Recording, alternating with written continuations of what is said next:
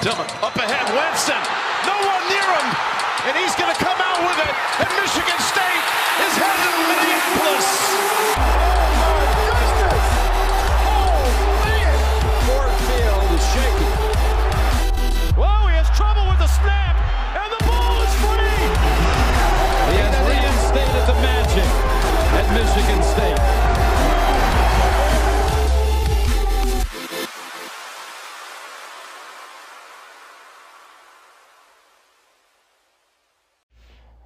everybody. You are listening to a new episode of Spartan Crazies with Ryan and Tim. Today, we've been gone for about two weeks, but today we're about to talk about uh, MSU football. So good, surprisingly, uh, considering the last couple months, good stuff. Uh, and, uh, and and then we're going to talk MSU basketball. Not so great, but uh, yeah. So we're recording on Thursday night. Uh, and uh, today, Aidan Chiles finally made it official. He's coming to Michigan State. The quarterback transfer from Oregon State is following Jonathan Smith and Brian Lindgren to East Lansing. Um, obviously, I've been hoping he would come here for a while now. Uh, that was he's the number one uh, transfer portal uh, QB according to 24 7 Sports. And he's just, it's a big deal. Like, this is huge. Uh, they had him rated higher than players like Dante Moore, uh, DJU, who he backed up last year at Oregon State, uh, Will Howard, uh, Dillon Gabriel, uh, Riley Leonard. I can keep on going on and on and on. But anyways, yeah. So this is the first, actually, the first portal commit MSU has gotten, uh, and Chiles. With Chiles, I think you're going to see a domino effect. I think you're going to see some other guys commit.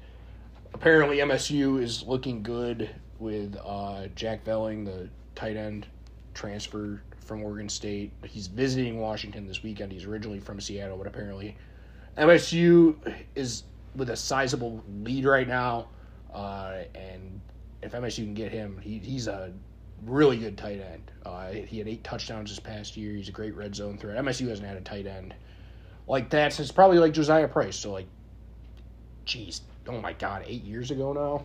Good lord. Uh, so yeah, obviously, big stuff. Uh, Chiles is like the big like news, but other stuff has happened. Uh, MSU is officially retaining Courtney Hawkins. Been begging for this to happen. Glad it got done. Um, he brings familiarity to the region.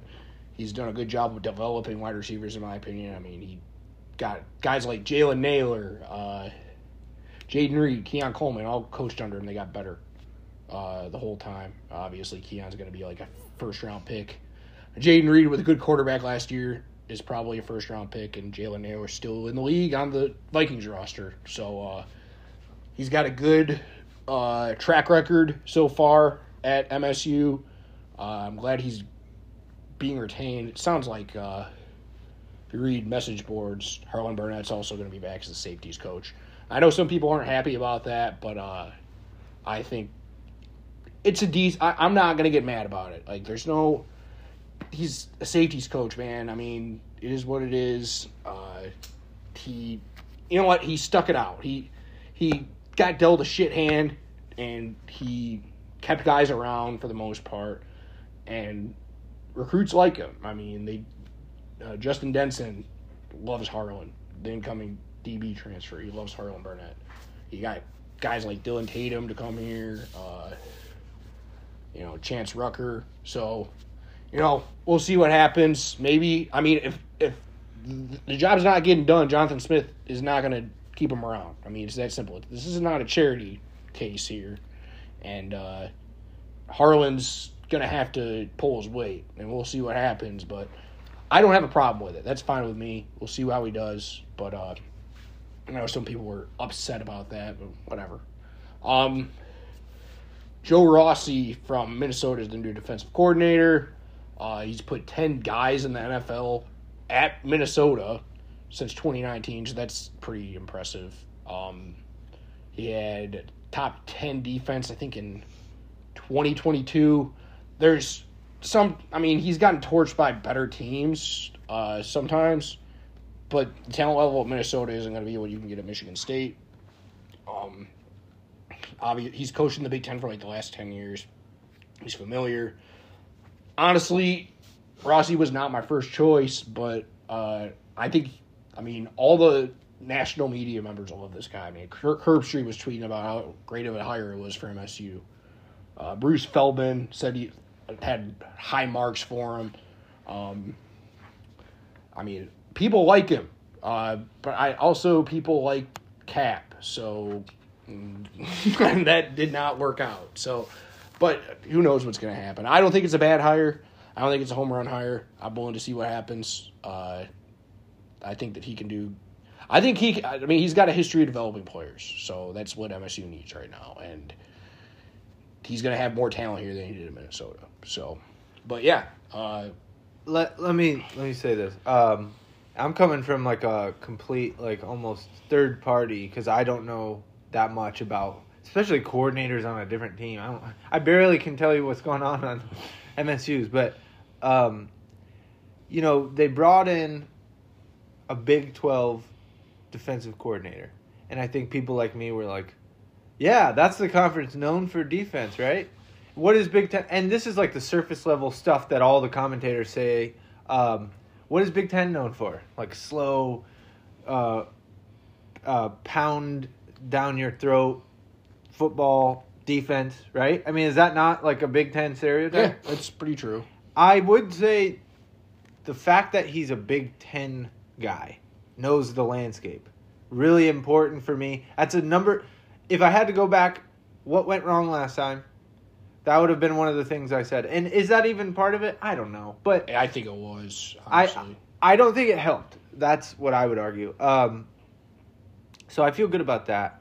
But then the other side of me is like Minnesota hasn't had any sort of defenses I recall being so terrific. They had legitimately good defenses uh, in 2019 and 2021. They were both they, both those defenses were really good. Okay. Well, I mean, if sorry, 2022, not 2021.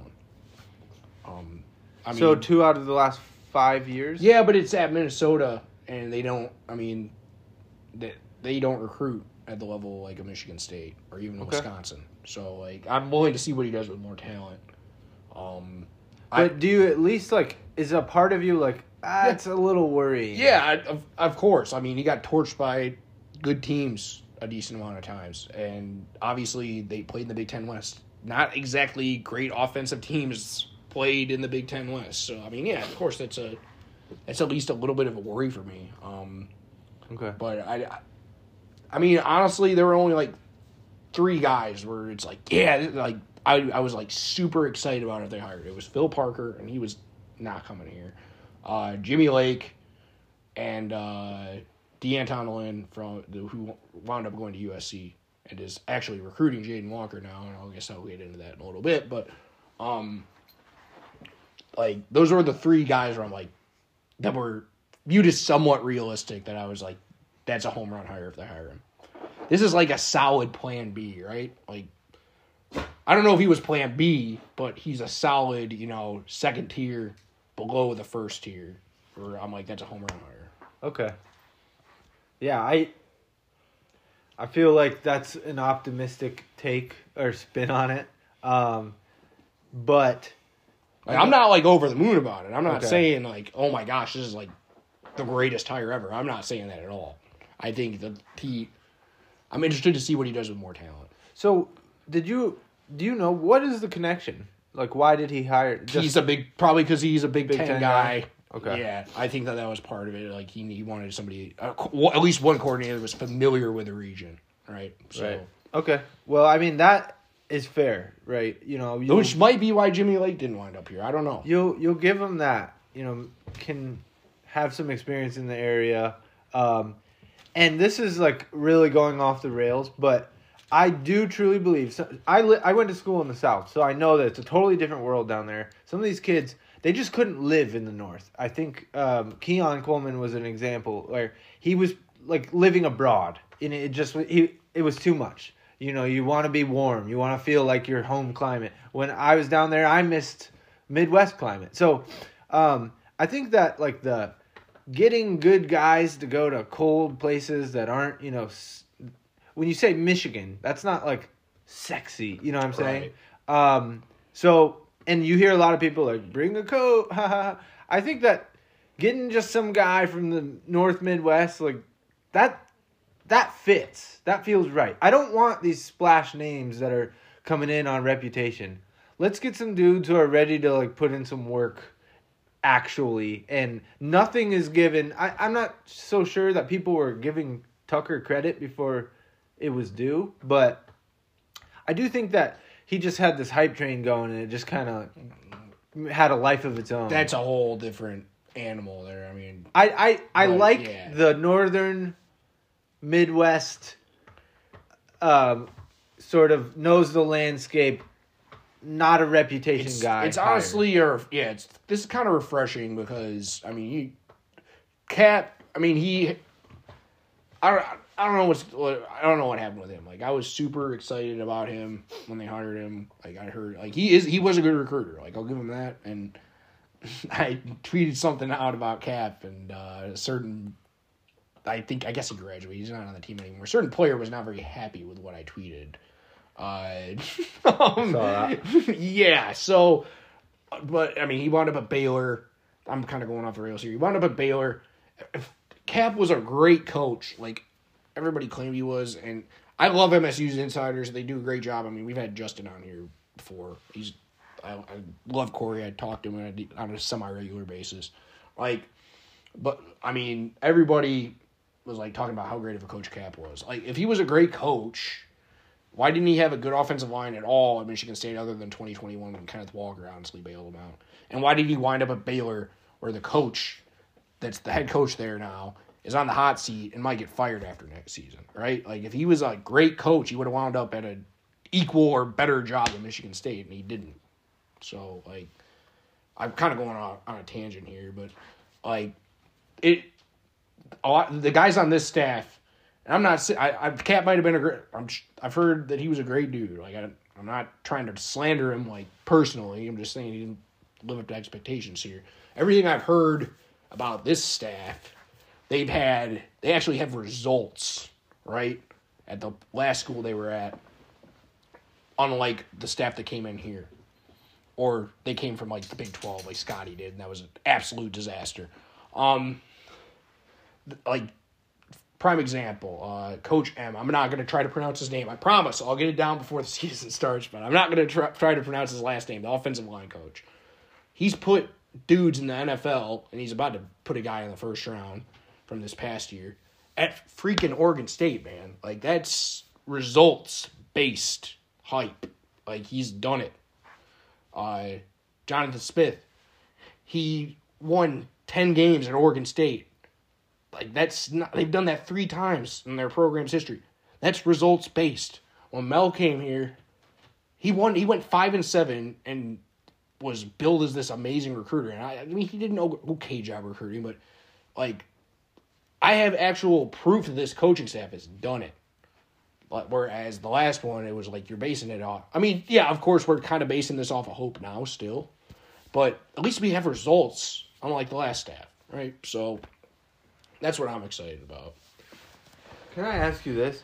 How many good teams did Jonathan Smith have? Was it just the one? He had two. Are you considering? Would you consider this past year they had a good team? They went eight and four. That's good by Oregon State standards. Yeah, I would consider. Okay, so good. two. Because we would sure as hell take that. Oh yeah, they they went seven and six, and that was like, I think it was twenty one, and that kind of just set it off, and then they got better, you know, and kind of Okay. took a little bit of a step back this past year, but not a huge one. Um, yeah, he's he's done it. He's gotten it done, and people are people that say, "Oh, he was a losing record," dude. He coached at Oregon State, and he got left a dumpster fire at Oregon State. Like the, the, the coach they had before him, literally, it was Gary Anderson. He left Wisconsin because they wouldn't. They have different academic standards than some of the other Big Ten teams, and he left Wisconsin to go to Oregon State because he was tired of some of the dudes he recruited not getting into school, and he it was a total and complete and utter disaster at Oregon State. He literally quit his job like four weeks into the season because it was such a mess. Uh, yeah, you probably hear the pets in the background, but um, yeah, he he like he left him a complete and utter mess at Oregon State, and they they went like one and eleven and then five and seven or something like that, and they won seven. I think they went seven and six the next year.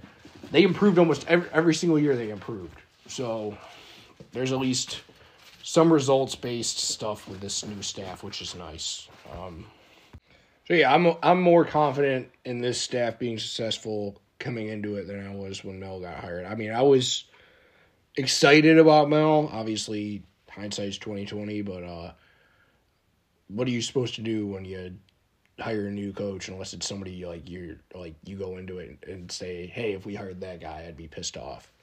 So yeah, I mean, we'll see what happens, but uh, MSU also added a couple of commitments from the high school ranks. Uh, Wyatt Hook, a tight end from uh, California, uh, who was originally committed to Jonathan Smith at Oregon State, uh, committed to MSU. He was in on a visit this past week.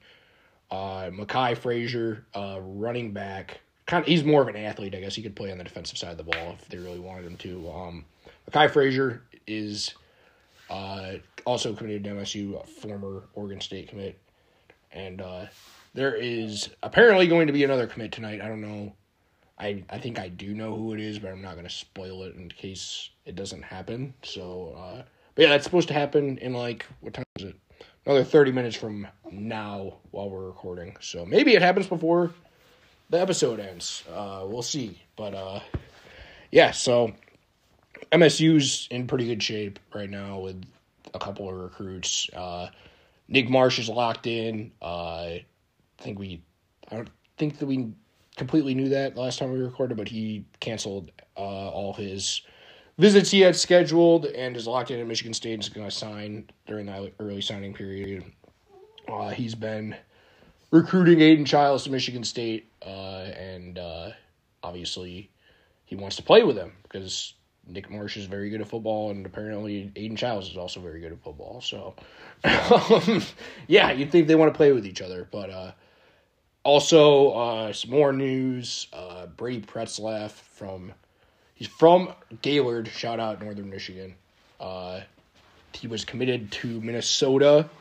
Um, while and Joe Rossi, he actually visited Michigan State this past weekend before MSU uh, had officially hired Rossi. They've hired him on Sunday afternoon. Um, and uh, so going into the visit, Pretzlaff had no idea that Rossi was going to be the next head coach at MSU. And uh, what do you know? He's hired as Michigan State's next head coach. Pretzlaff quickly decommits from Minnesota. All signs point to him winding up at Michigan State. And uh, he said he's committing December 20th. So that would be about a week from today. Um, so, uh, yeah, uh, MSU's looking pretty primed for some late flip candidates and getting some guys. Uh, Daniel Kaelin from Nebraska uh, apparently might flip to MSU. He's supposed to visit this weekend. Uh, Nebraska is bringing in uh, Dylan Raiola. Apparently, he's going to flip from Georgia to Nebraska. Five star kid, one of the top players in the country. Uh, his dad played at Nebraska, and his his uh, uncle is actually the offensive line coach. So, uh, yeah, if MSU can flip Kaelin, he's a high. I think he's a high three star recruit.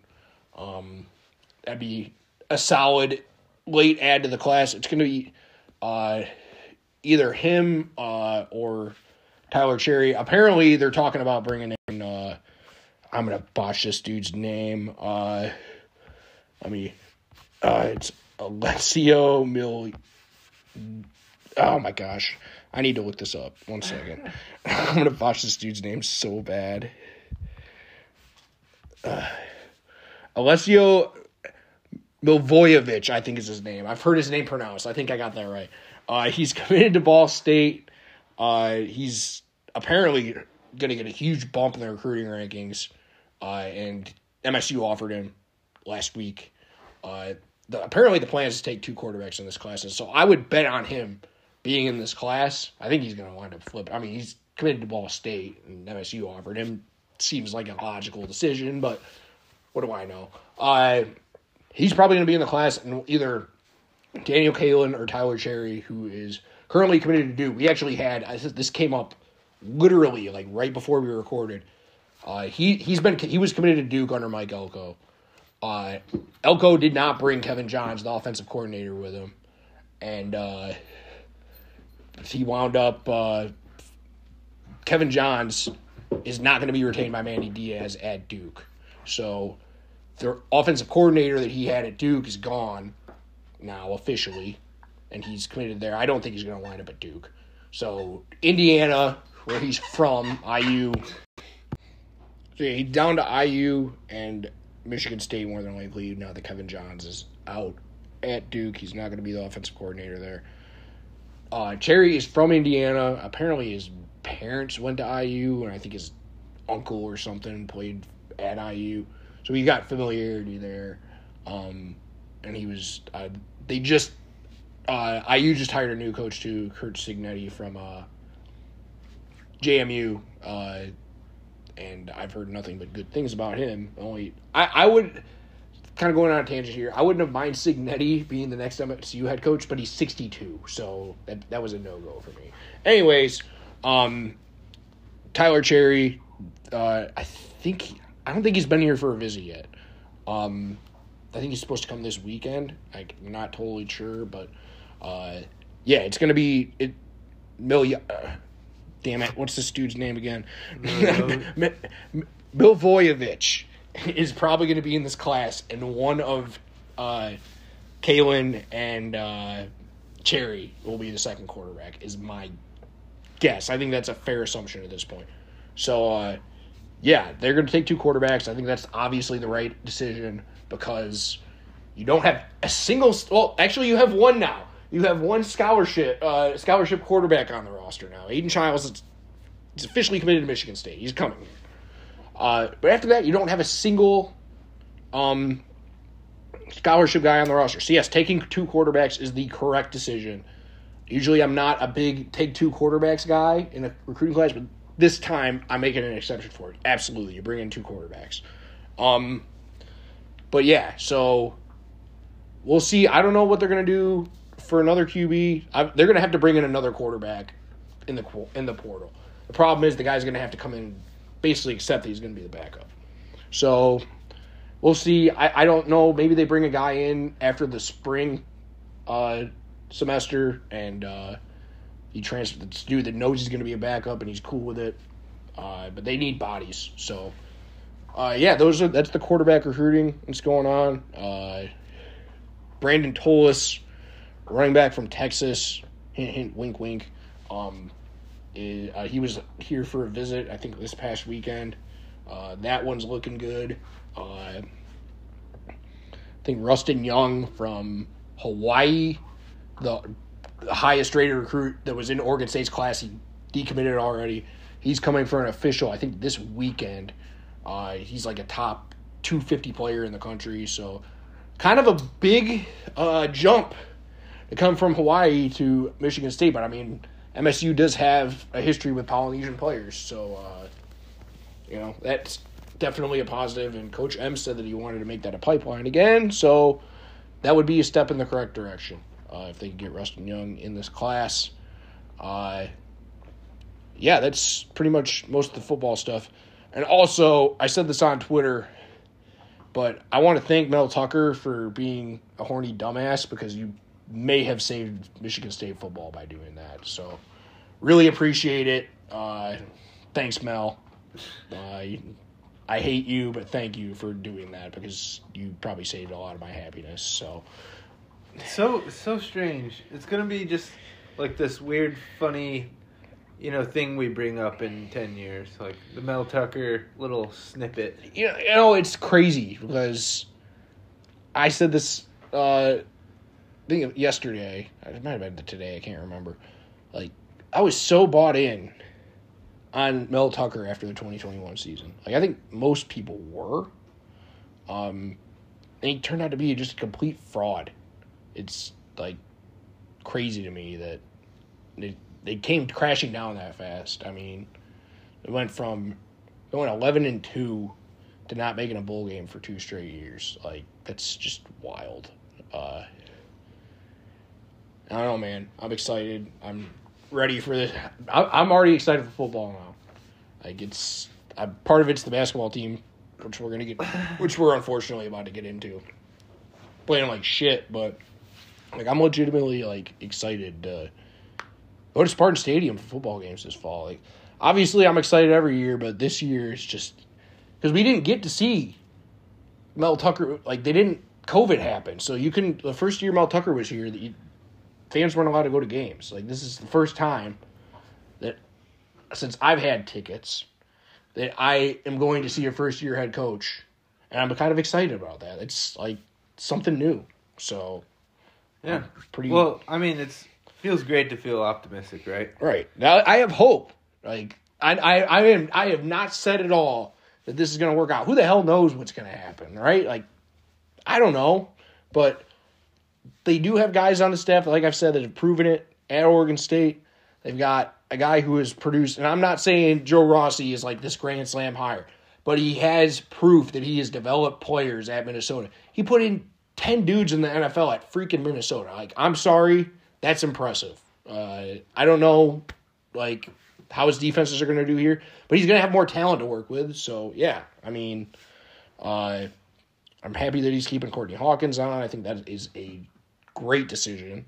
Uh, so far, I don't really have many complaints about the staff that he's brought. So we'll see what happens. But very optimistic, honestly. So Let me ask you something. Um, pets have been going at it tonight. They decided this was the day. Uh, can I ask how much of your optimism is centered around the commitment of Aidan Chiles? I think that's a big deal. Uh, I mean, if you've got a good quarterback, you're going to win seven games, right? Like, probably. If you have a very good quarterback, you're pretty much promised to win seven games. I, I don't know, but I, I need to see the offensive line, right? Like, you can only do so much if your offensive line sucks. So I need to see what the offensive line looks like this fall. And I, I don't know what the hell it's going to look like. So I, I, do, I, I am extremely excited to watch Aidan Chiles play this fall. No Yeah. question about it. Well, it's interesting because no question, that's the starting quarterback. Yeah. Like, of oh, course, yeah, unless- unless, something crazy Unless happens. no, unless like he gets hurt or something, or if barring like, injury, or or if some somehow uh, one of the incoming quarterbacks is like Joe Montana or something, which is not going to happen. Right. Yeah. Just he's the starting quarterback. We know it. Everyone's expecting that, and so it's going to be like that. It's going to be his team, Yeah. and there's not going to be a lot of questions about. He's that. already been in the system too. He's got a year in. He doesn't have to learn anything new. He's already he, he can hit the ground running and go. we just watched the whole season. There, whose team was that? There was nobody. no one. You can't give me a good answer. And that just was silly. It was ridiculous and embarrassing. And, um, you know, I, obviously the Mel Tucker thing caused the whole downslide, but I mean, that, at least there's like a face of the team for, for now. And there could hopefully be some more developments, but They, I mean, they they're off to a good start. I mean, they've retained guys from the portal. Darius Snow's coming back. I mean, I don't know if he's ever going to be the same player he was, but that's at least a good voice to have in your locker room. Good mm-hmm. leader. I mean, Ethan Boyd coming back, huge. I, I I said from the beginning when he hit the portal, I want that guy back. He's a low. He's from East Lansing. I mean, they sh- I'm, they should have been able to keep him, and they did. They got that done. They they Brandon Baldwin. He's coming back. I mean, he's not great, but that's a they need bodies on the offensive line. So I'm glad he's coming back. Uh, who else said they were leaving the portal? I can't. Jordan Hall said he's not going to enter the portal. That is massive. That's huge. That's like the guy for your defense for like the next three years. That's a huge deal. Jonathan not- Kim, Jonathan Kim, that was the greatest sources of all time, by the way. The I don't know if you saw his tweet. Oh. he, he he screenshotted uh, him texting Coach Smith. He's like, "I'm locked in here," and he said, "Love to hear it." It's like I'm back. And I was like, you know what? Let's go. That's sweet. I love that. No, you know, no confusion on that one. that was great. I love that. I'd like to claim that I totally called it. He was going to be good from that first game. I don't know. He had like one kick that was 50. Dude, he's gonna he's gonna be an NFL kicker. I'm telling you, he will find a spot somewhere. Yeah, I know you're telling me because I was the one who told you that. That is true. You did say he's really good, but yeah, he's gonna wind up. He's gonna wind up being an NFL. I'm gonna like flaunt the the part, uh, the fact that I played kicker just barely, you know, just showed up for the games. But I'm gonna hold on to that because at least I have something. Um, all right. One more thing about um, football. What is it that, you know, you and I have talked about this multiple times. You, we should be hoping for a bowl game, right? Um, I mean, like, what are the real? What's the realistic expectation here for Aidan Chiles? oh, Like, for Aidan Chiles well, Aidan Chiles and the MSU Spartans because he's going to be for this the guy. year. For this yeah, year, this coming year. I I want I want him to. I mean, just not make mistakes. Uh, show promise. I mean, dude's got a cannon of an arm, man. He there's a there. If you watch the highlight reel that Justin put on Twitter, it was there's a play where he throws the ball sixty yards on a freaking rope to a guy. I mean, the dude is uber talented. He was rated the number one uh, QB transfer portal guy for a reason. He's legit. Um, I need to see what the roster looks like to be honest with you before I give you that. I think a bowl though, like regardless of who they bring on, unless it's like you know a bunch of D three dudes. I think making a bowl is more than fair. I mean, you look at the schedule. Uh, other than Ohio State, every single home game they have is a more than winnable game. Honestly, like I know they get Iowa at home, but I, dude, most of the time, if Michigan State is competent in a season, they'll beat Iowa at home, right? that, that- that's the honest truth. If, if if I was on the schedule at home and MSU is competent, they win that game. So, I, I mean, I'm not expecting them to like compete for the Big Ten, and I want to be competitive in the big games. I don't want to. I don't want to see us get the shit kicked out of us. Like I said last time, it was like what 170 to 10 or some crazy shit against the top 10 teams they played. Yeah. None of that ever again. Like ever. I never want to see that again. I want to be competitive in those games. Yeah. Cautiously optimistic. You know. Like I'm not saying I don't know what's gonna like I said, don't know what's gonna happen, but what am I supposed to do? Like be like I, I I'm ex- I've been legitimately excited about Jonathan Smith since he was hired. Before he was hired, I I had him as a top three candidate the entire time. You can't say that I'm just No. like, yeah. yeah. I So things are going well. Yes. Things are going well for Ryan. right. I can't Okay. complain. No, you you sure cannot. Um, should we switch gears? Unfortunately, we probably should, shouldn't we? All right. Um, wow. There's so much to talk about because Ryan and I, unfortunately, we kind of had some scheduling errors, or we couldn't make it work last week. I actually couldn't watch the Wisconsin game live, um, Unfortunately, I did. and uh, you know I was insane. I still am crazy busy, but here's here's the thing. Everyone knows what happened. Wisconsin, Nebraska, pretty much the identical way of losing, except Wisconsin was a much more like embarrassing uh, defeat in terms of how it looked, uh, aesthetics, and then it was at home. Um, there's a stretch, you know, maybe five to eight minutes at the end of the game against Wisconsin where Michigan State literally does not score. And that's your that's your ball game. And on the other side of the ball, Wisconsin's literally getting every offensive rebound. Now, when that was happening, MSU had gone small. And Malik Hall was just getting bullied by the bigger um, Wahl and uh, what's Crawl. Crowell. By the way, Crowell hitting every single three pointer uh cherry on top. But Hall I mean it's not Hall's fault that he can't out rebound those two. He's not really getting a ton of help.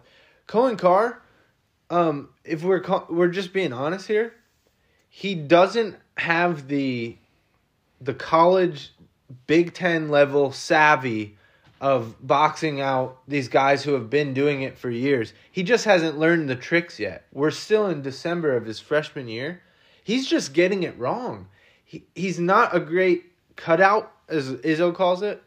um, they're not effective. These guys are just kind of skipping around his body, and so Coen leans back and he's leaning against air. He's his box outs aren't effective. He hasn't figured it out. Could be partly due to the fact that, you know, this is everyone's big at this level. Um, so the the rebounding pathetic, the offense disgusting. We knew it was a problem coming into this game, but it really is the issue. Um, we're really lacking a a shooting threat.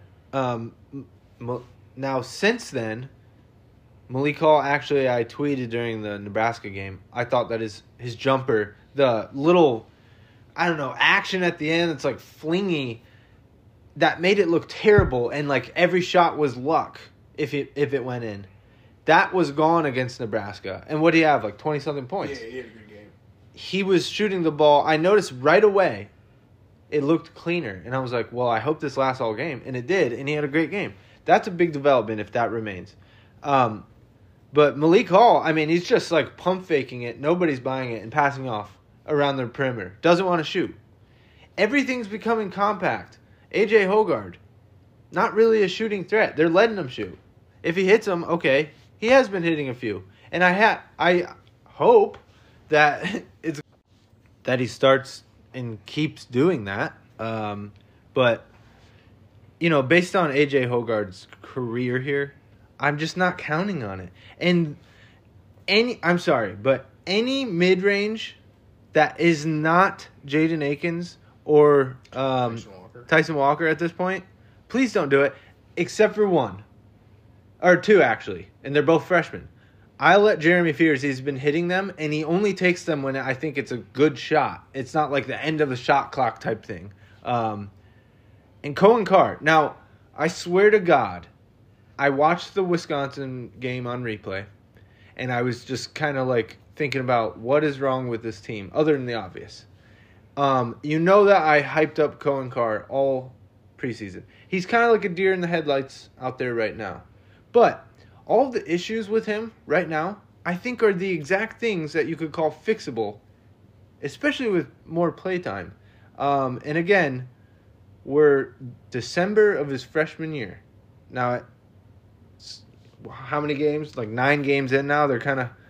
It's not just you know can't make the excuse forever, but um, he's starting to play more and more, especially in that small ball lineup. Um, we talked about it.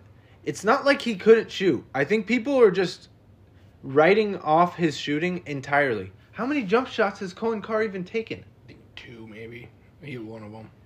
On KenPom, it says he's taken zero threes, which I feel like he. That's correct. He is. Not. So it was like a preseason game that he did take a three, um, and so we don't. I'd I'd have to go. I think he's shot. I think he's shot in two. And he No. one.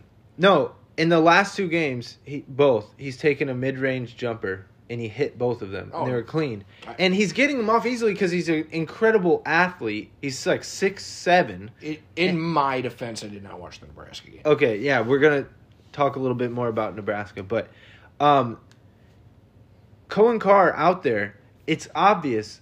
Izzo has said you're not like allowed to shoot right now, and then when he's playing next to a Mady or a Carson Cooper, that's two of the people on the team of the five by by default that straight up aren't shooting the ball. So that lets defenses collapse even more and more. They're just like getting the ball passing around the perimeter. It's so ridiculously predictable and not good basketball. Um, these kids are kind of restrained right now, honestly, and that could be the Izzo effect. Um, I think that Co- uh, he needs to let Coen Carr actually shoot the ball. Is it going to be so much worse than how they've been shooting the three this season? Overall, the people that are all getting to shoot, Ryan, nine games in, are under 30%. That's, I mean, Tyson Walker is mysteriously, um, you know, struggling. But there was one where uh, I think they called a bad screen on Mady, and Walker goes around the screen, hits the shot, swish, but it didn't count because it was going the other way. I think it's really in his head. I think he tightens up. Um, I bet you he hits all of the shots in practice, all the shots in warm up. But now that he's been struggling, and you know they're kind of relying on him, I think he's been. It's in his head. Some of these open threes, that a player like Tyson Walker, you think may, would make every time. It's like he's missing all of those. Um. So anyway, you know, you're watching Wisconsin, really pathetic performance. You're thinking, well, you gotta win the Nebraska game. Absolutely have to win this game. Um, it was a close game, pretty much start to finish. Nebraska was kind of just flinging up some threes, and things were dropping. You know, there was like a circus shot, bank shot, and you're just going, okay, so it's that kind of night, huh? Uh, Keisei Tominaga comes around a screen. I think it's Akins, maybe. His hand is in his face. It could not have been better defended. Just freaking flings this thing up. It wasn't even a shot. He just whoop and swish. I mean, unreal.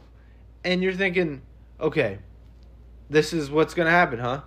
But no. MSU goes on their little, I don't know, five minute doesn't score near the end of the game because they're taking Tre Holloman twos, uh, AJ Hoggard twos. AJ gets a little hot and just starts like, Chugging. yeah, uh, well, just steamrolling. Um, everybody collapses. It, he's a very easy player to defend. Um, and so you start to think, what's happening? The only times MSU has won the four games, they weren't competitive really. Butler was kind of competitive for a while, ended up a over twenty point game. All of the games they lost, unless like if you want to say Wisconsin wasn't really close, um, then I'll give you that. They could have won every single one of those games and just can't close out. They can't win a They close came, game. they came back in the Wisconsin game. They were down by three. Yeah, and then went on uh, like five minute, literally didn't Right, score a single point. Now, why are they struggling to win close games? They lost to James Madison at Breslin in overtime. You should not be losing to James Madison at Breslin in overtime. You just shouldn't. Not if you're a serious team. Why are they losing close games? Why can they not win one single close game? What's happening? Why do they go on these long scoring droughts? Listen, people don't want to point fingers, but there really is one position that's supposed to see this kind of thing out. That's what they do. They they manage the game. If you can't close out, you can't win a close game. You're not doing a good job if, as a point guard. Um, AJ Hoggard, listen, he's four year point guard. He's going to be a big part of this team, but I haven't seen anything this season and in the four years to make me think this is just going to change somewhere halfway along the way. Is he going to be lights out like hitting big jumpers? No, unless everything's going to change from reality. Um, truth is, like I think the maximum potential of this team is if you were to just have Jeremy Fears start today and run it out for the rest of the season. I think that would be the best version of Michigan State in the end. But I don't think that we're going to see that. Um, I'm concerned about Hoggard. Another big part of this team struggling somehow. Mady Sissoko has taken a step back. Um, and it's not like he was really far ahead already. But he's really been miserable. It's it's like he's like forgotten everything he's learned. He does he's like lost. Um, if you recall, Kansas State, they had to take Mady out. He couldn't play in that game. I just want to know what He the, was a liability. That's what we've been seeing all season from him. what the hell happened. Where he had those two games against Gonzaga and Kentucky, he looked like he was an All American. Well, it's Like, really what the hell? It's Like- really really simple, Ryan. Those were like two of the first games of the season. I know he had been scouted. Yeah. I get that, but still, like, that's crazy to me. They just It's put him on the scouting report, and you know, like maybe that changes. Maybe he's really in a, a slump. He's been shooting his his free throws decently, but it's bad. I mean, it looks like he's a freshman, to be honest. You can't put him on the floor offensively. It's that bad at this point. And he's like fumbling everything, He's got yeah. He, rebounding. He's not like really doing a great job of that. Um, and then Carson Cooper, listen, he doesn't have as much of, you know, we can't get on him as much as Mady. But I don't think you know now that we're getting the Big Ten play. I think you're saying like that big huge jump that we all were hoping when we saw them play Hillsdale College. I think that that was maybe a little too optimistic. He's got a long way to go. And guess what? Neither of them can score at all in the post. Tom Izzo has two soccer players playing his front court. And we're wondering why they aren't good. Well, they haven't had a, a good big since Tillman left. Truth truth be told. A good big. Like we're not counting Joey Hauser as a big, right? He's- uh he was playing around the perimeter. But I'm talking about like a center. okay. Um, that's an issue. Uh, how does that get fixed? I mean, Jaxon Kohler will be back. I really strongly suggest people take the same caution with what we're seeing from Cooper. Jaxon Kohler, I think, could definitely put in an offensive punch, but I wouldn't expect to see significant gains over what we saw last season, especially with now he's coming in late after an injury. He's gonna He's not gonna be in game. He's at a disadvantage already. Um, and if I'm wrong, listen, the, it is real that Jaxon Kohler can stretch the floor. That's a that's a fact. I have said it a hundred times. I think he has a great jumper. Um, yeah, if he if he came in and he just became a problem, was just draining threes, that could definitely change the team. But defensively, rebounding, some of these Big Ten bigs, I just uh, I still don't see how Jaxon's just gonna have, change that all of a sudden. And I hope to God I'm wrong, and he's just a, a spark plug for this team. But right now, they've got an injured big and two soccer players playing the centers, and it's not good at all. It's like really bad. I mean, what was the guy on Nebraska? Mance, Rig, rig, rig mast. Mast, His name. Rienk Mast. The dude transferred in from Southern Illinois. Southern Illinois, he did no Bradley. Bradley, sorry. He did absolute work on Michigan State's bigs. Hey, I knew that guy was good. I watched some Bradley last year. I knew he was legitimately decent when I. But it was Still, embarrassing. like yeah, that can't happen. could have easily scored on literally every possession when he got it down low. And uh, oh, if he missed, it was just because of him. He just missed a shot. Um, that's they can't control the front court. The guess where the rim is, Ryan? It's in the front court. That's a really important uh, important part of basketball. And the whole one of the best backcourts in the country should not be saying that right now. And you have never heard me say that. You literally haven't. I promise you, because those words have never came out of my mouth in a sincere way. Because um, I've never felt that way.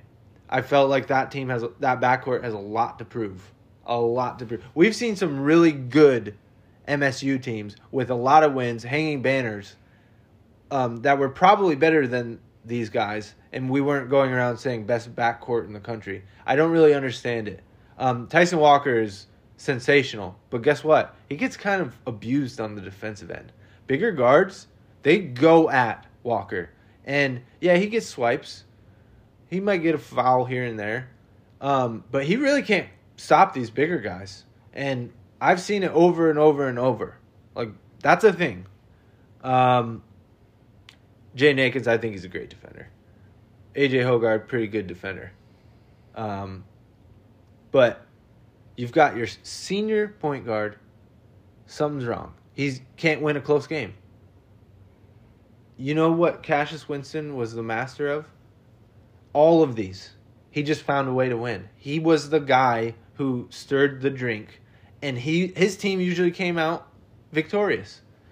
Um, Hoggard, he's got he's got to turn around fast because he's losing every close game they're in.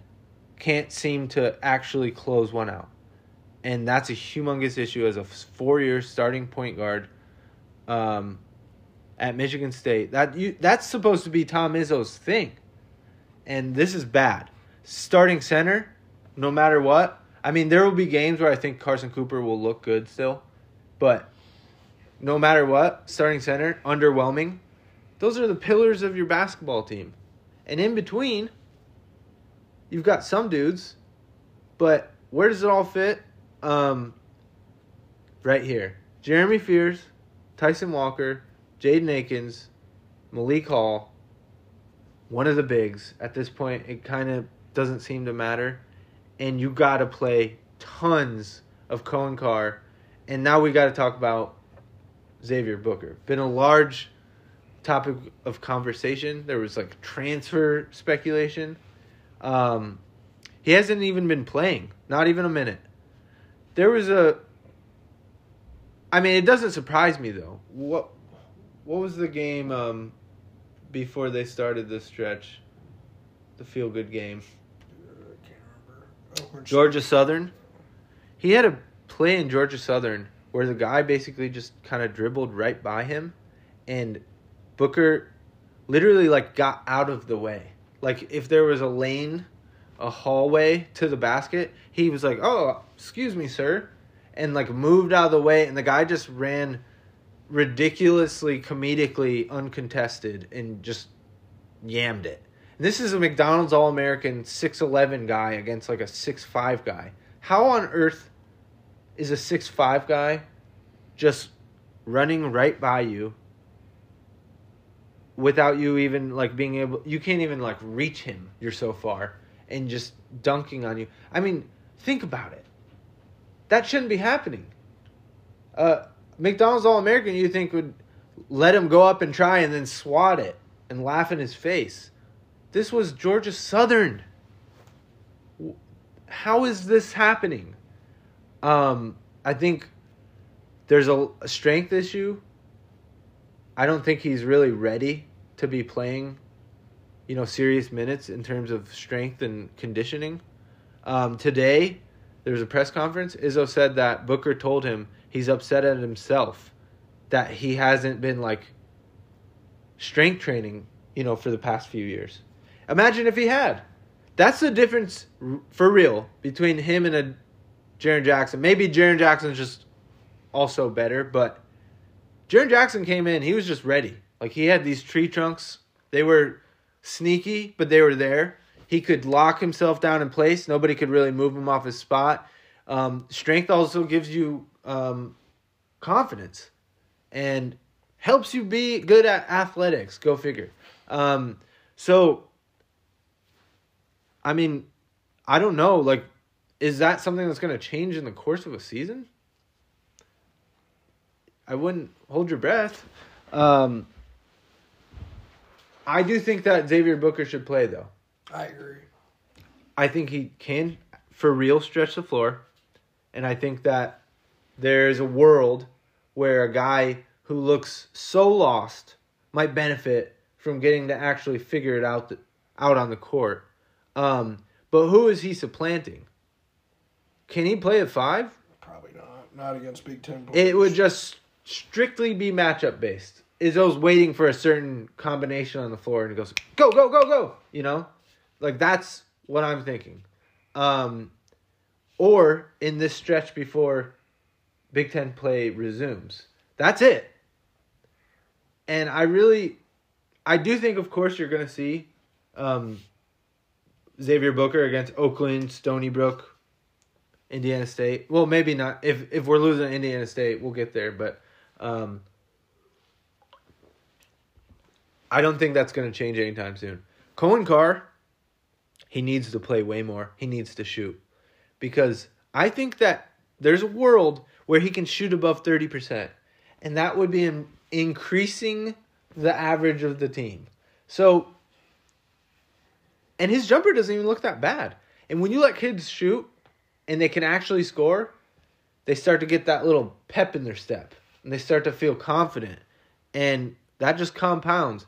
And I think it's just a it's just a ticking bomb for Coen Carr before it all starts to become, you know, slow down for him.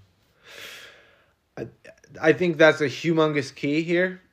And you saw him pair up with Malik Hall a lot, except they lost to Nebraska doing that.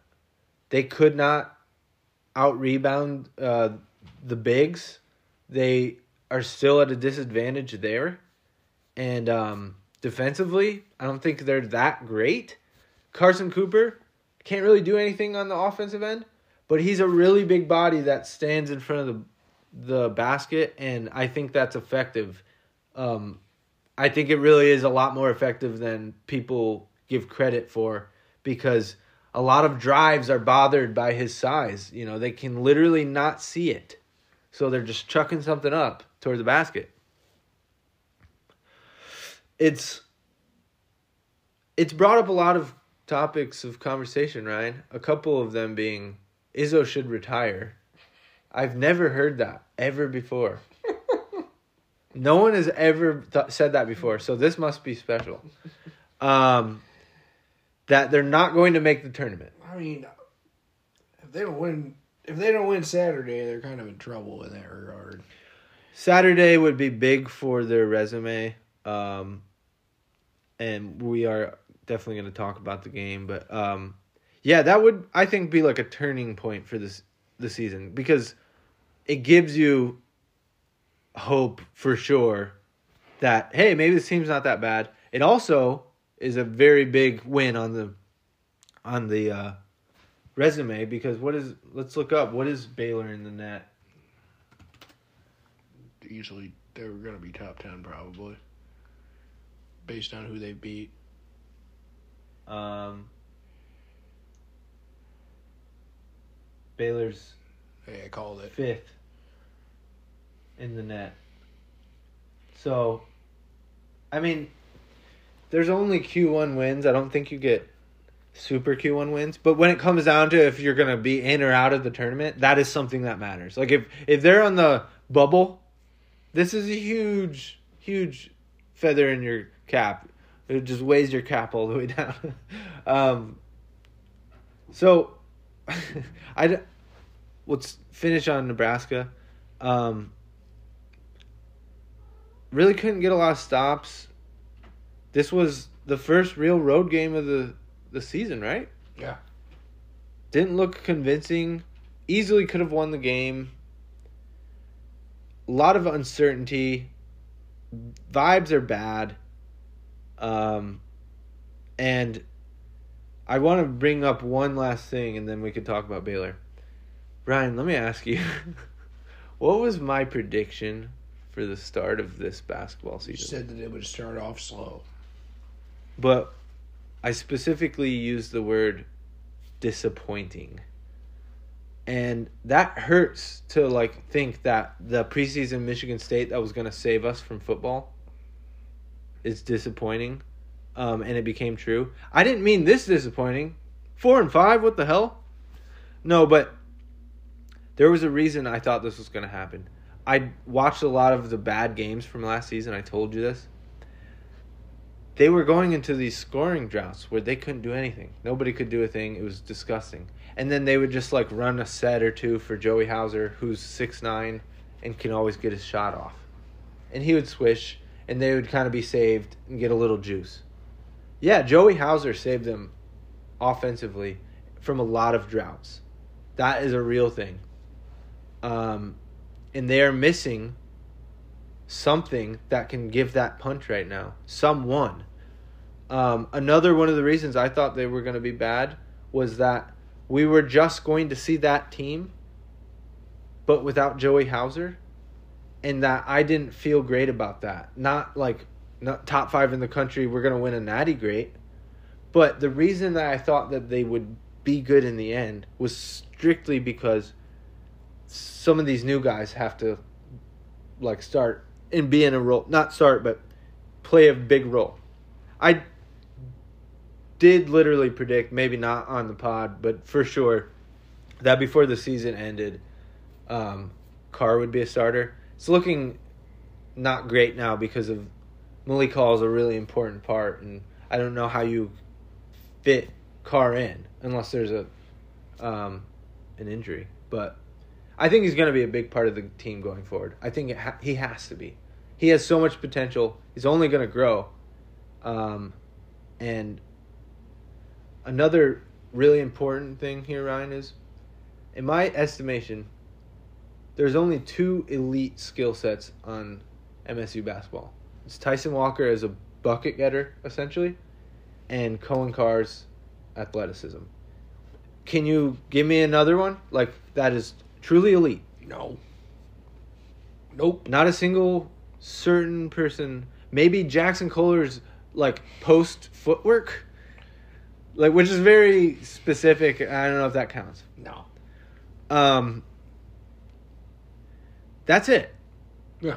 If you want to find a way to win games and you can't win any of the close ones, maybe play to your strengths.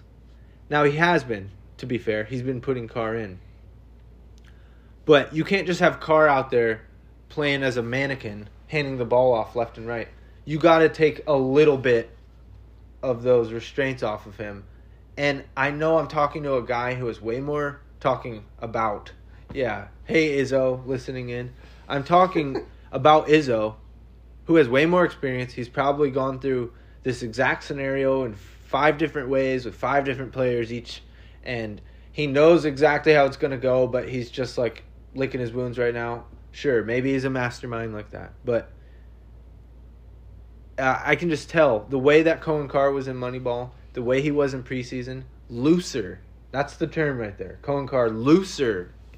He's very, he's wound up tight right now. Those last two games, him getting that shot and making both of them, I really do think we are on the brink of a Coen Carr 3. I think it's coming.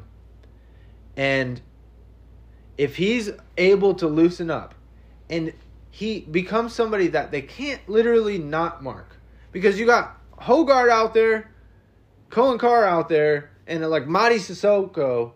They don't have to guard anyone except for the two guys. Why can't they get a shot off, Ryan? Oh, that's pretty easy. Everyone knows those are the two guys that can shoot. That's such a stupid basketball team. They have to let this kid, who I think can shoot better than 30%, I think they have to let him start shooting. And then things are going to start to change. You're going to start to see differences. They're going to have to change their scouting report. Um, they're going to have to defend a little differently. And then that's going to start to open up for other players. And right now, um, I'm not feeling good, Ryan. But truth be told, I I do think that this team is about to swing up. I don't know about Baylor. We're, that's not what I'm talking about. I think the whole like it's doom and gloom season is over, and I'm telling you right now, I I predicted they were going to be bad to start the season. I I'm going to hold to my prediction that it's not going to last because, um, it's been like worst case scenario. I mean, every single team they've lost to, it's a Q1 loss. I mean, they could have beaten Arizona, who might be like the best team in the country. They could have beaten them. They they were up, and they couldn't close out a close game. They just couldn't close. Now is that going to change? I don't know, but they got to figure something out. And I think I would like to put my hope into a Hall of Fame coach that he's going to be able to figure out a team with these guys, with this experience, with this, you know, new talent. He's going to be able to figure out a way for them to play better than this. And if they're playing better than this, I think they're going to be pretty good. We obviously you should have thrown the top 5 team thing out long ago. Can this team make the second weekend, which gives them a chance to go to the final four, Ryan? I don't know. I I think some people right now it. are like, "What?" They're not feeling great about it. They're like, they'd be lucky to make the tournament. I do right now think that tournament, like chan- like chances they make it, it it's not great, and that leads us into the Baylor game. Um, we talked about how big of a win it would be. Number five on um on the net, they are 14th on Torvik, which I find interesting. By the way, Michigan State's still twenty second on Torvik. That's crazy. Sometimes there's teams that are falling off a cliff, and then you look at the metrics and it's not that bad, and you're like, "What's going on?" And a lot of the time, not every time, a lot of the time, the numbers end up having the last laugh. Okay, that's a part of the reason I'm feeling better now. KenPom, on the other hand, has Michigan State dropped to 34, but you know James Madison 70th in KenPom. Um, best win right now is Butler. Arizona's number two on KenPom, and there's a big game coming up. They played Purdue, right? Yeah, yeah. They do. We have to Yeah. be cheering like crazy for Arizona to win. for Arizona to win that. Um, I mean, it doesn't really impact MSU's resume much anymore, um, but like if Arizona can play with Purdue, then I think Michigan State can play with Purdue, and that's all I need to know, because if if they're gonna play Purdue at Mackey and lose by thirty, like yeah, this team might actually not make the tournament if that's the actual team we're we're seeing here. Baylor, how much have you watched of them? decent amount. I watched. I bet on them in the Florida game, and I won money on it. Uh, What do I you watched think? them in the Arizona game. I, uh, sorry, they didn't play Arizona. I, I meant uh, I meant the Auburn game. I watched that game. Uh, I was impressed. I mean, they've got it's a typical Baylor team. They've got really athletic bigs. Um, Ray J. Dennis is a guy that's been really good. I watched a lot of him in Toledo last year, and uh, he always impressed me. Uh, they're very, very good. Uh, definitely like a Final Four type team, in my opinion. Uh, I am. Uh, I think we're gonna struggle in the post against these guys. Uh, it's not gonna be. It's gonna be tough guarding them in the post. Honestly, Yeah, so I think the really easy reduction of this uh, Baylor team. This team is. I think they might be better than Arizona on offense, and Arizona was a pretty good offensive team. They're rated number two on KenPom. They're the number one three point shooting team in the country. That's not good because everybody on their team is like lights out right now. Forty six percent as a team. Um, that's right. I'll tell you this right now. If Baylor comes out and they hit like their first couple of threes, and Michigan State misses their first couple, it's Michigan State's not winning the it's gonna be a long day. They're hundred percent not going to win. That is a big part of this game. Can they slow them them down there? And then MSU's actually been ticking up. Their shooting is starting to improve. Also, can please- they hit some shots finally in LCA? Can we please hit some shots in Little Caesars? Don't let Baylor get off to like some crazy big lead to start the game too. If that Well, yeah, I mean, but if goes that hand hap- in hand with the three, Yes, you know if that happens, that's what I'm saying. Yeah. Yeah. but that's a huge play here. I mean, this team is when when I watch them play, Ryan, they because I watch a, a lot of Mm-hmm. MSU basketball. I'm like, whoa, looks like a lot of NBA type players on that team. I mean, big, athletic, talented, savvy. I mean, everything is like, whoa. How could we possibly beat this team? Another thing that we have to mention, Scott Drew hasn't been pretty the two times that Michigan State has played Scott Drew. It's it's honestly been terrible. and both to my recollection were on neutral courts. Um I might be missing some a game in here. Am I? Did they play any other games? I think they. I would have to look that up. I think they played them. They played them in like a. They played. Didn't they play them in the uh, Bahamas? Yeah, I'm ago? talking about that one. Yeah. Yeah, and they it was the third game in 3 days, but Baylor murdered MSU. Um very telling. You know, I I do think there's there's a way for this team to really turn things around. But if they go and play Baylor in Little Caesars and it's like one of those games, they lose like by 15. I still think MSU could make the tournament. But it's going to be a team that's like 7 to 11 seed. And that just saying that out loud, that's a disappointment. Period. Um Even if they make a run, that's a disappointment. Had a bad season. Yeah, it'd be like Michigan when they made the Sweet 16 a couple years ago. It was like an 11 seed or whatever. Yeah. Yeah, it'd be the same thing. Um, it would be a consolation, but it would be like, but do you remember what we thought was going to happen? Um, so yeah, um, the biggest game of the season to date. There's no question about it. Now you could argue that those Big Ten games mean way more, and I would hear that argument. But for the like, the life of this team, a win against Baylor would quite literally be one of those wins that turn a season around. They would. Um, the vibes would be together. You know, the belief, the buy-in. Um, right now, there's probably a lot of finger pointing. I, I literally see AJ Hoggard finger pointing out on the court. It's crazy. Um, year four, I don't know. That's just who he is. But you know, I don't know what else to say. Like, in on paper, if I was a you know computer had no care about these teams, you know, no bias, I'd say probably eight times out of ten Baylor would win this game. Um, and that's not a very good odd right there. Um, so I would say I don't feel good about this game at all. I think if and when MSU loses, we should be like, well, that wasn't a surprise. But it cannot be overstated how important a win would be to this season.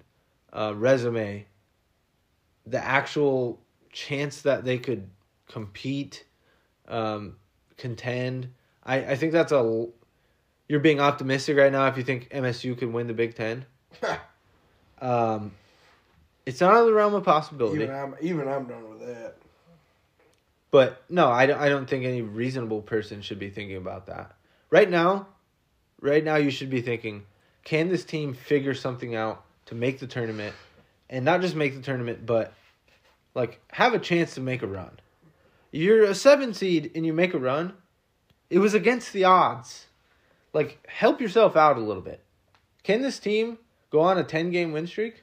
100% they can do that. Have you looked at the schedule?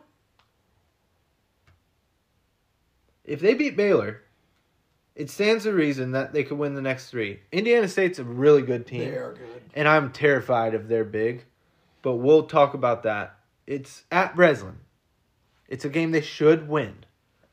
Um, then you've got Penn State at home. Northwestern on the road. Northwestern just lost to Chicago State, by the way, who is horrible. Lately, Boo Buie has been terrorizing us, so that may a little more up in the air. They have it as a win by one on KenPom right now. And then you've got uh, Illinois on the road. So that's one, two, three, four, five, six. You could, if they beat Baylor, you could reasonably hope that they could go on a six game run. And then if you were to find a way to win at Illinois, that 10 games is is 100% real.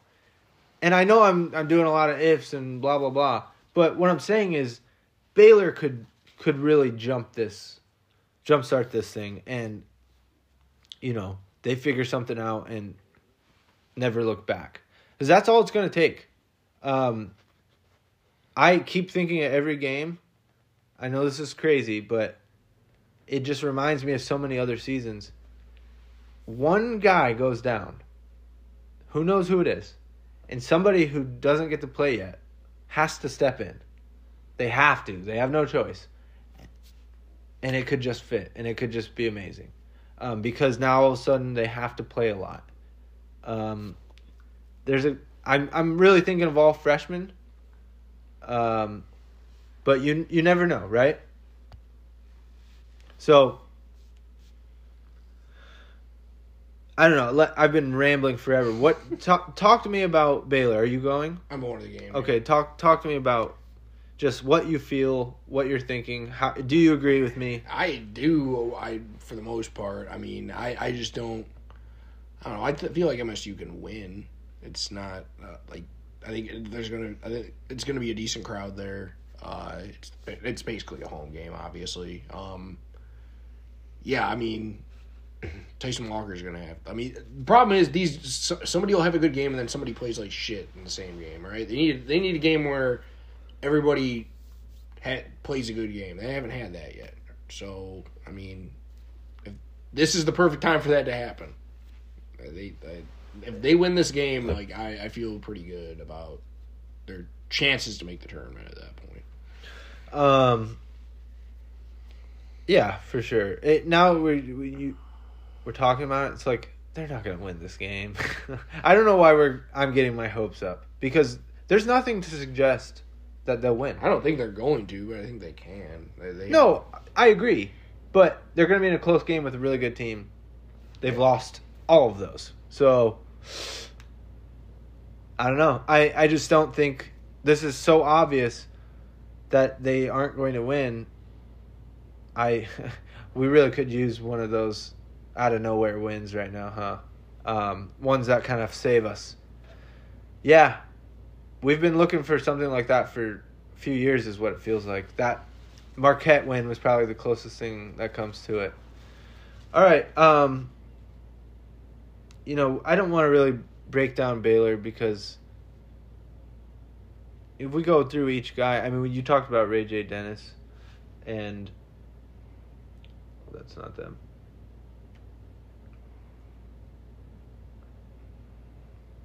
Jalen Bridges, Jayden Nunn, MSU J- Langston Love, all of them, lights out. MSU wanted Jalen Bridges when he transferred from West Virginia too. By the way, It's like their whole starting lineup,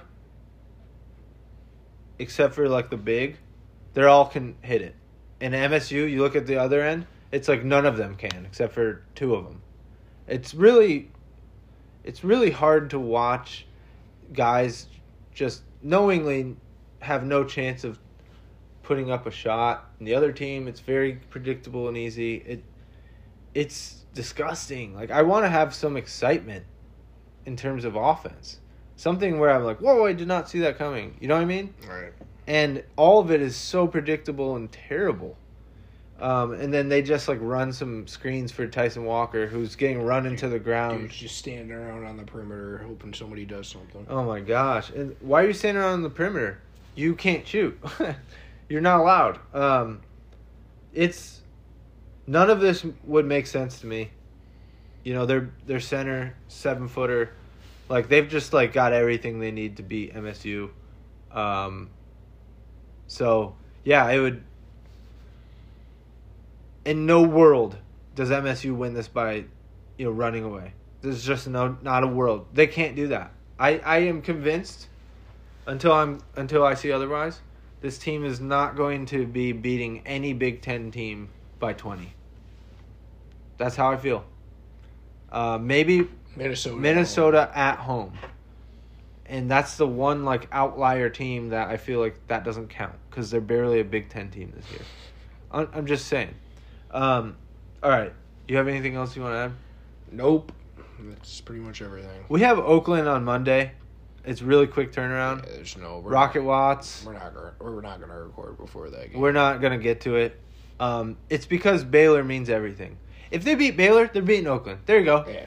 And if they lose to Baylor, I mean, Oakland is going to be a sweat, man. I, I think they should win, but that's not going to be comfortable if they lose to Baylor. Um, who knows? Maybe I'll be wrong. But Rocket Watts, homecoming. Yeah. Second one. So, I don't know. We'll see. Anyway, Ryan, we uh, by the way, we did do, we did have our picks last time. Yeah. Uh, Ryan started off rough for basketball, two and five. These were Big Ten only picks. I went four and three. Um, and we're not gonna do picks because we want to do Big Ten only picks. So we'll be back at it after the new year, basically, for those. But in the spirit of it, four point game on KenPom, Baylor win. What do you think? Yeah, I think Baylor's unfortunately probably gonna cover that. Yeah. Yes, agree. Um, probably easily. That honestly feels like such a good bet to put money on. Because I don't think if Baylor wins, it's gonna be by less than four. I want to put. mon- I'm going to put money on Baylor money line because if MSU covers and they lose, I'm going to be. That's going to make me even more angry. So yeah, it's my strategy. It's not gonna be four in Vegas, though. I bet Probably not. probably be like eight. We'll see. All right, Ryan, that's all you got. Yep. All right, go green. Go white. Tillman up ahead, Winston. No one near him, and he's going to come out with it. And Michigan State is headed to Minneapolis. Oh, Ford Field is shaky. Whoa, he has trouble with the snap, and the ball is free. He has reinstated the magic at Michigan State.